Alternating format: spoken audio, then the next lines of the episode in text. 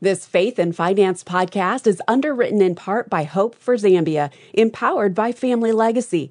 Hope for Zambia, empowered by Family Legacy, is a ministry providing holistic care for over 14,000 vulnerable and orphaned children, spiritually, intellectually, physically, and emotionally. Whether distributing 5 million meals each year to children and young adults, or by empowering students to graduate from high school and go on to pursue trade school or a university education, Hope for Zambia believes that when you educate a child, you transform their world. Go to hopeforzambia.com slash faith to give and change lives.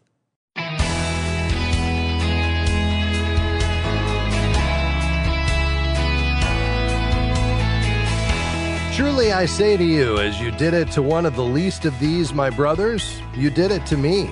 Matthew 25, 40.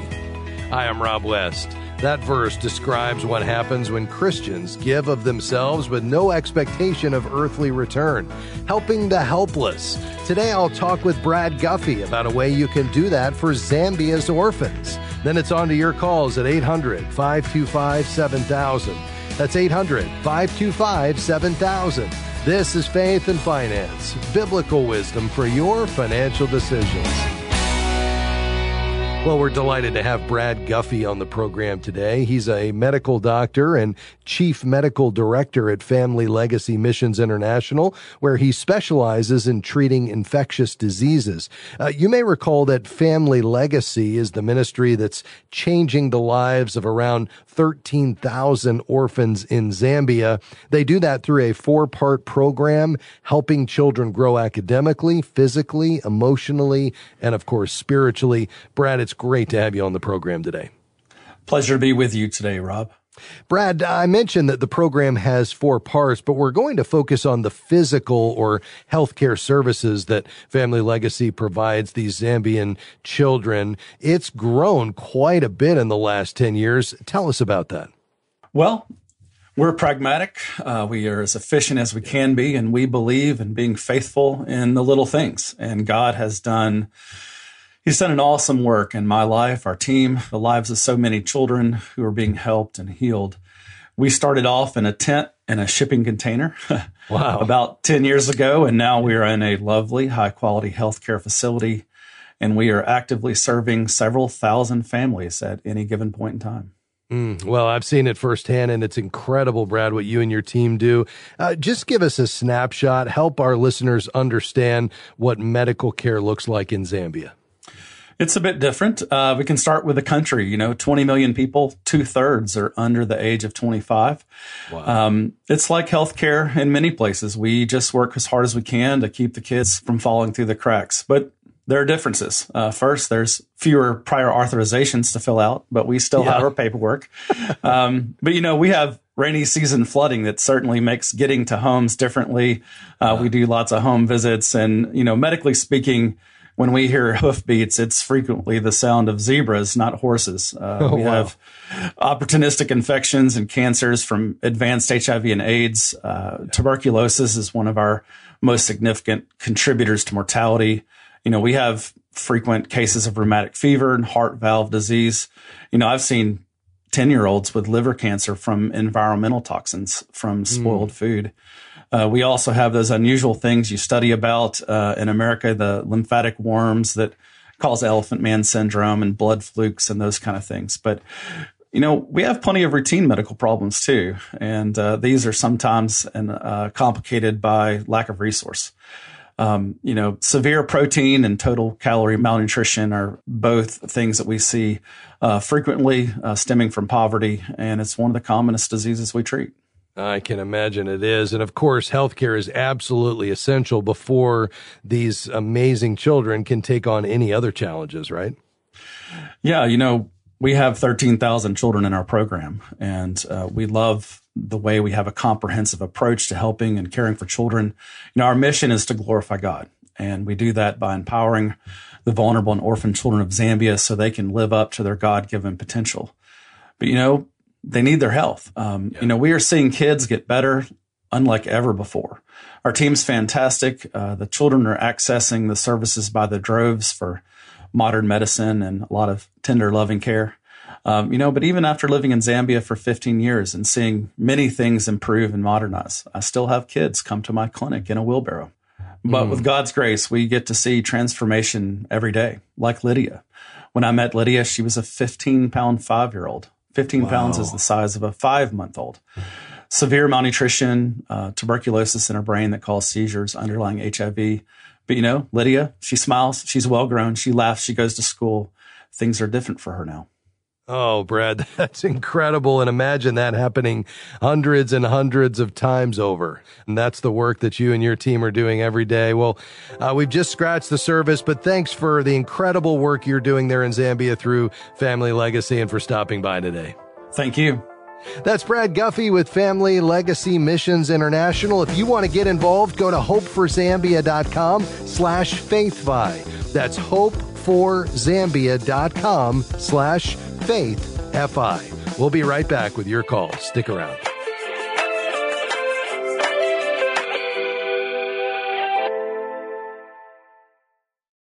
Are you searching for a way to become a better, faithful steward of the resources that God has given you? Well, download the FaithFi app and join the 37,000 others who are already using our app. The FaithFi app will provide you with wisdom, community, and simply help you stay on track with your finances. We have three money management options to choose from, so find an option that fits your unique needs. It's available on desktop or mobile. Simply go to faithfi.com and click App to get started. We're grateful for support from Guidestone, whose diversified suite of investment solutions align with Christian values to create positive change in the world. More information is available at guidestonefunds.com. Investing involves risk, including potential loss of principal. Carefully consider the investment objectives, risks, charges, and expenses of Guidestone funds before investing. They're distributed by Foreside Funds Distributors LLC, which is not an advisory affiliate, a registered investment advisor, nor do they provide investment advice. Welcome back to Faith and Finance. I'm Rob West. All right, we've got a few lines open today. We'd love to hear from you and whatever you're thinking about. 800 525 7000 is the number to call. We've got just four lines open. Let's head to Miami. Selena, thank you for calling. Go right ahead. Hi, Rob. Um, I have term um, life insurance, and I want to close the insurance, but I also want to pull out a loan on that. My question to you is Will that loan, pulling that loan out, will that count against my credit? Well, uh, term insurance policies don't offer loans. Um, do you have a whole life policy? Yeah, I think maybe it could be whole life. Okay. Yeah, it probably is. I mean, a loan is not available uh, on a term policy. So if you have a whole life policy and it's got cash value, um, you can take a loan against it. I don't recommend it. What is it that you're looking to try to accomplish? Well, what I want to do, I want to cl- want to just close it out altogether. I want to cancel the, the policy altogether. Okay. Um, so why would you take a loan on it then? Because I, I, like the idea if you don't need the policy or you're replacing it with a term policy, uh, I like the idea that you would get out from under this whole life policy, which is going to get more and more expensive. Take the cash value, use that according to your values and your goals, but make sure you've got, if you're still during your working years, enough pure insurance, term insurance, to cover or offset that risk that if you or uh, another dependent were to go home to be with the Lord who's providing income to your family, we could replace that. Um, but if you're looking to cancel this policy, how does the loan factor into that? Because uh, I, I just was talking to someone and they said it's best to just take a loan out, and then after I take the loan, to go ahead and call and cancel the automatic withdrawals. Yeah, no, that wouldn't work because uh, you know that would that wouldn't be the way to go. The way you'd want to do it is you'd want to just go ahead and find out how much cash value is there, uh, and then if you don't need the policy, then you'd cancel it, get that cash value back. You wouldn't take a loan against it. Um, if though you're still needing life insurance, make sure that you get a replacement policy in place uh, prior to canceling it, so you still have that death benefit. But you wouldn't take a loan out if you're if you're canceling the policy. You would just collapse the policy, tell them you want to close it, and have them send you a check for whatever that cash value is. Okay. All righty. Okay. All right. Thank you very much. You're welcome, Selena. Thank you for calling today. Uh, to Missouri. Hey, Nancy. Thanks for your patience. Go ahead. Thank you for taking my call. Sure. My question is this I am interested in uh, changing the title on my property, my real estate, and uh, presently I have it listed in my name. With uh, in should I pass on, should I die, it it would go to my daughter. I am told that without a will, it would have to go through probate. Is that correct? Well, with a will, it will still go through probate. Um, so I would not put your daughter's name on the deed before you die. And here's why. If she inherits the property when you die, she'll get what's called a stepped up basis for the property. So that means if she sells it, she won't have any capital gains to pay because her cost basis for tax purposes will be the market value of the property as of the date of your death, which means if she turns around and sells it, she's got no gain and therefore no taxes. If you put her name on it, uh, the portion that she receives now through a gift from you uh, will retain your original cost basis and then she'll have to pay taxes on it. So, what would I do? Well, this is always something you want to get legal advice on. I'm not an attorney, but here's something to consider. In Missouri, you can file what's known as a beneficiary deed or a transfer on death deed. And basically, with that, you would ensure that the transfer of the property to your daughter will bypass probate. But she will still get the stepped up basis, which will benefit for her from for tax purposes. So you'd want to have a real estate attorney help you draft that transfer on death deed, and then you'd file that with the recorder of deeds in your county. You'll hold title while you're alive, and you can sell the property or, or revoke that at any time. But at your death, it would pass outside of probate directly to your daughter. And I would just uh, contact a, a real estate attorney in your area who could help you uh, put that in place, and then they would tell you what to do to get that filed so that it, it's handled properly. Uh, thank you for calling today. Uh, one line open 800 525 7000, Oak Lawn, Illinois. Hi, John. Go ahead, sir. Hey, Rob. Appreciate you. Uh, uh, I've got a uh, got a house with my brother here, and um, basically the got about 125,000 equity, but it's tricky because value's about 200,000. My mom took uh, got involved with a program was deferring, which was fine because the house had been paid for since my dad went to be with the Lord 44 years ago. But now, since my mom went home uh, as well about five weeks ago, we've got to make a decision here. Am I better off just selling it for the, you know, getting the 200 and they, they take the county takes the 75 grand, or do I try to get 75 grand some way? And and uh, which my brother and I between us don't have. Yeah. And then stay in the house because there's no expense. The house is it's in a great area, great neighbors, and uh, it's a good place to be right near the rest of my family. Sure, sure. Uh, have you requested a an installment plan uh, to pay that back with the county? No, I haven't. Okay. We just did an inheritance to heir when my mom was in a nursing home so that we didn't have to pay the taxes when she went into the nursing home. And a gotcha. godly lawyer from our church instructed me to do that. But I just ran into him. I don't think it was a coincidence last night at a barbecue. And I asked him, he goes, Yeah, you better find out real quick and you better take care of deeds, you know, get the death certificate and get it to the county and find out how much time you've got. I mean, they got to give us time to sell the house and get it ready to sell. But that's I just thought, you know, that's that's what we're up against. Yeah, yeah, no, that makes sense. Well, basically, uh, you know, an installment payment agreement would be a contract between you and uh, and the the uh, county, uh, where you'd be responsible for a monthly payment amount and a certain number of uh, installment payments under the agreement. So, if you want to hang on to the property, um, and you all have the ability to do this, not in a lump sum, but over time, the key is just communicating with the county as to the status. Let them know that you've inherited this property, you want to get this uh, back tax bill taken care of, uh, but you're not able to do it Uh, all at one time, and they'll likely work with with you to set something up if you all would be willing to do that. Okay. Hey, I really appreciate that. Thank you very much. God bless. All right. Yeah, you too, John. Thanks for calling. I hope this works out for you. I realize there's a lot to that that you've got to work through. Uh, Mike, uh, Baron, John, we're coming your way in just a moment. We've got to take a quick break here uh, just around the corner. But first, uh, a quick email. These come to us from AskRob at faithfi.com. And uh, this one just simply says uh, I Googled the best way to start saving money for our grandkids. The oldest is seven, so they can have money for college or whatever is best for them when they're adults. This comes from Marie. What are your thoughts? She says, Well, the best thing you can do, Marie, uh, in my view, uh, without knowing any more, is set up a 529 education savings plan for them. Uh, that way you can invest the money in a wide variety of investments inside the plan. The money will grow tax free. You don't get a deduction when it goes in.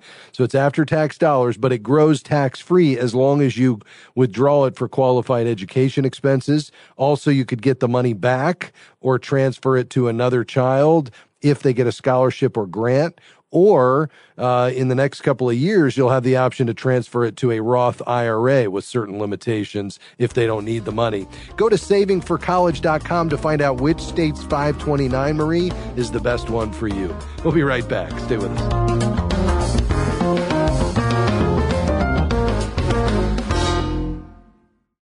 Hope for Zambia, empowered by Family Legacy, is a ministry providing hope to vulnerable and orphan children in Zambia by investing into their spiritual, intellectual, physical, and emotional growth and well being.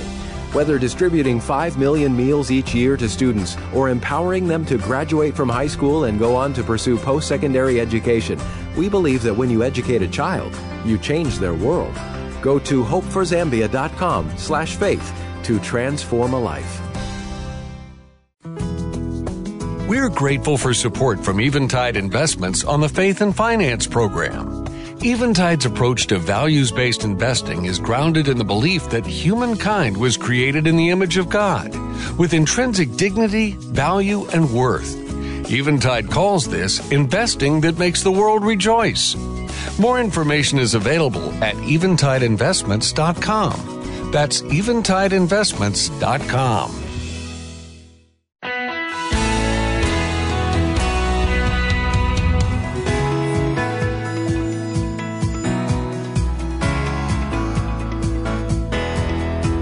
Welcome back to Faith and Finance. I'm Rob West.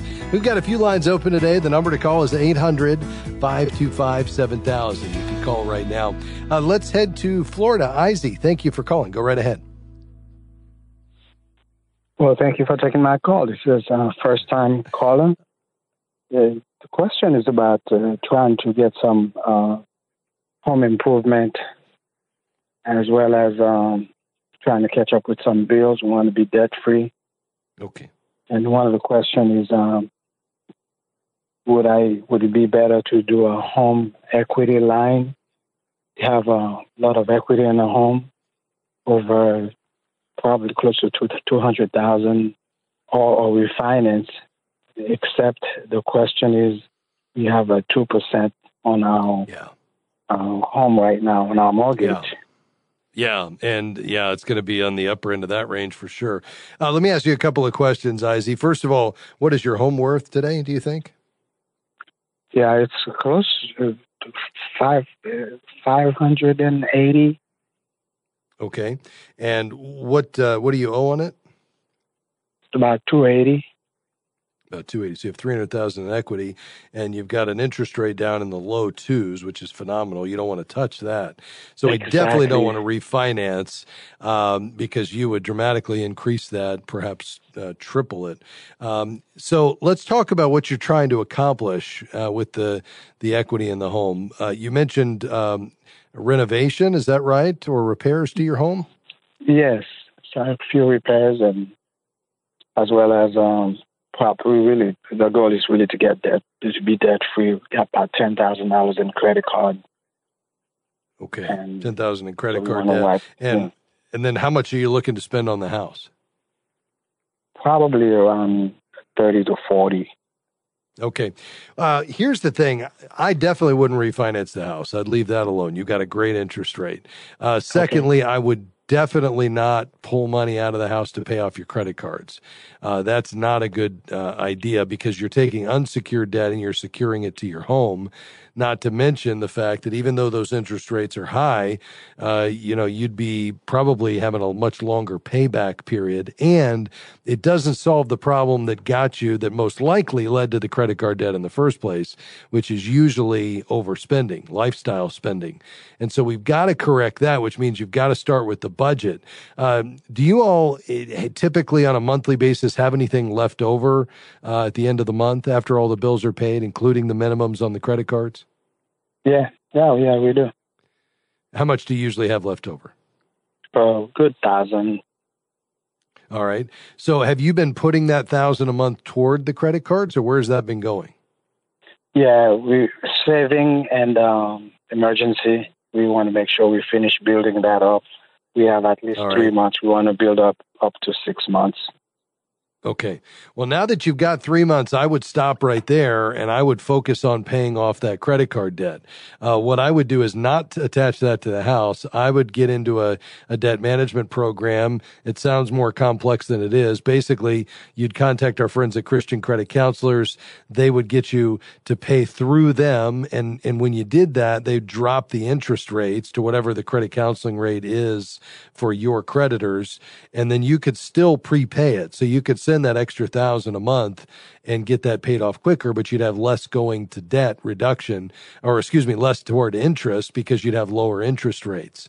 Um, I wouldn't continue to fund that emergency fund now that you've got the three months expenses until the credit cards were at zero. But I wouldn't think about taking out a new loan for that, your house or otherwise. Um, I'd either do it on your own and just stay laser focused on taking 100% of what's left at the end of the month and maybe even take Okay. another look at the budget and see if you can trim your expenses and send that directly to the credit cards or contact christiancreditcounselors.org and pay through them with a lower Okay. interest rate. So that would take care of the credit cards. And then once you're done, then I agree, let's get that uh, emergency fund up to uh, six months expenses. Then I might look at not doing the home renovations now. I'd get some more clarity on when you're moving. Because if you guys are moving, let's say in the next three years, you really want to approach the renovations much differently than you uh, would if you're planning to stay in this home indefinitely. Because you'd want to talk to a realtor and say, which renovations make sense where I can get at least what I put into it back out at sale. And they'll likely say to you, well, there's certain things on your list I would do, and there's other things that I wouldn't do. And therefore I would, would not, you know, certainly not borrow money to do renovations that you may or may not, you know, get the full value out when you sell it. So I would focus on getting the credit cards pay off, build up the emergency fund, delay the renovations, make the decision on whether you're going or staying. If you're staying or if you're if you're moving in the next 3 years or so, I'd hire I'd get a realtor to come in and look at your list of projects and help you decide what makes the most sense to do and not do. If you decide you want to stay indefinitely, then I might wait, try to fund as much of it you, as out of current cash flow as you can and then go to get a home equity loan sometime next year, maybe in the second half of next year when rates are lower. Um, if you really wanted to do some things right away, then you could get a home equity line of credit, and that would allow the interest rate to come down as rates fall, which again I would expect expect to happen sometime next year. Does that all make sense? Oh yeah. So in other words, you're saying it's better that I can wait if I could write it, write it on. And uh, one one of the things that really sound, sounded attractive is if I if we were to get uh, a hundred thousand for home equity, I would be able to pay off our car, which is about twenty something thousand. And, yeah, I uh, wouldn't do that. I wouldn't do that. Okay. Here's why: the end, the end, the cost of the home equity loan. There's going to be expenses related to that. The interest rate is probably not going to be any lower because that home equity loan interest rate is probably going to be six and a half percent. It might even be seven percent, uh, which is a high rate. And now, in instead of just being collateralized by the car itself, which would be bad enough it was if it was repossessed. Now, if something happens in your financial life and you refinance that car with your home, now you're putting your home at risk. So let's not see that equity in your home as something to use. Let's see it as something to grow because we eventually want you to be debt free, Izzy, so that as you and your wife head into retirement, you don't have a mortgage payment. You own your home free and clear. And if at that point you guys want to sell it and downsize, great. You buy it with cash the next place, and you take what you have left over and you put it into investments that can generate an income. But let's try to get you out of debt with your cash flow, which the good news is it sounds like you guys are controlling your expenses because you have $1,000 a month or more left over. So let's leave that home equity alone, contact Christian credit counselors, and focus on paying down debt out of current cash flow. God bless you, my friend. Well, that does it for us today. I'm Rob West. Thanks to our amazing production team and to you for listening. I hope you'll join us again next time, right here on Faith and Finance. Faith and Finance is provided by FaithFi and listeners like you.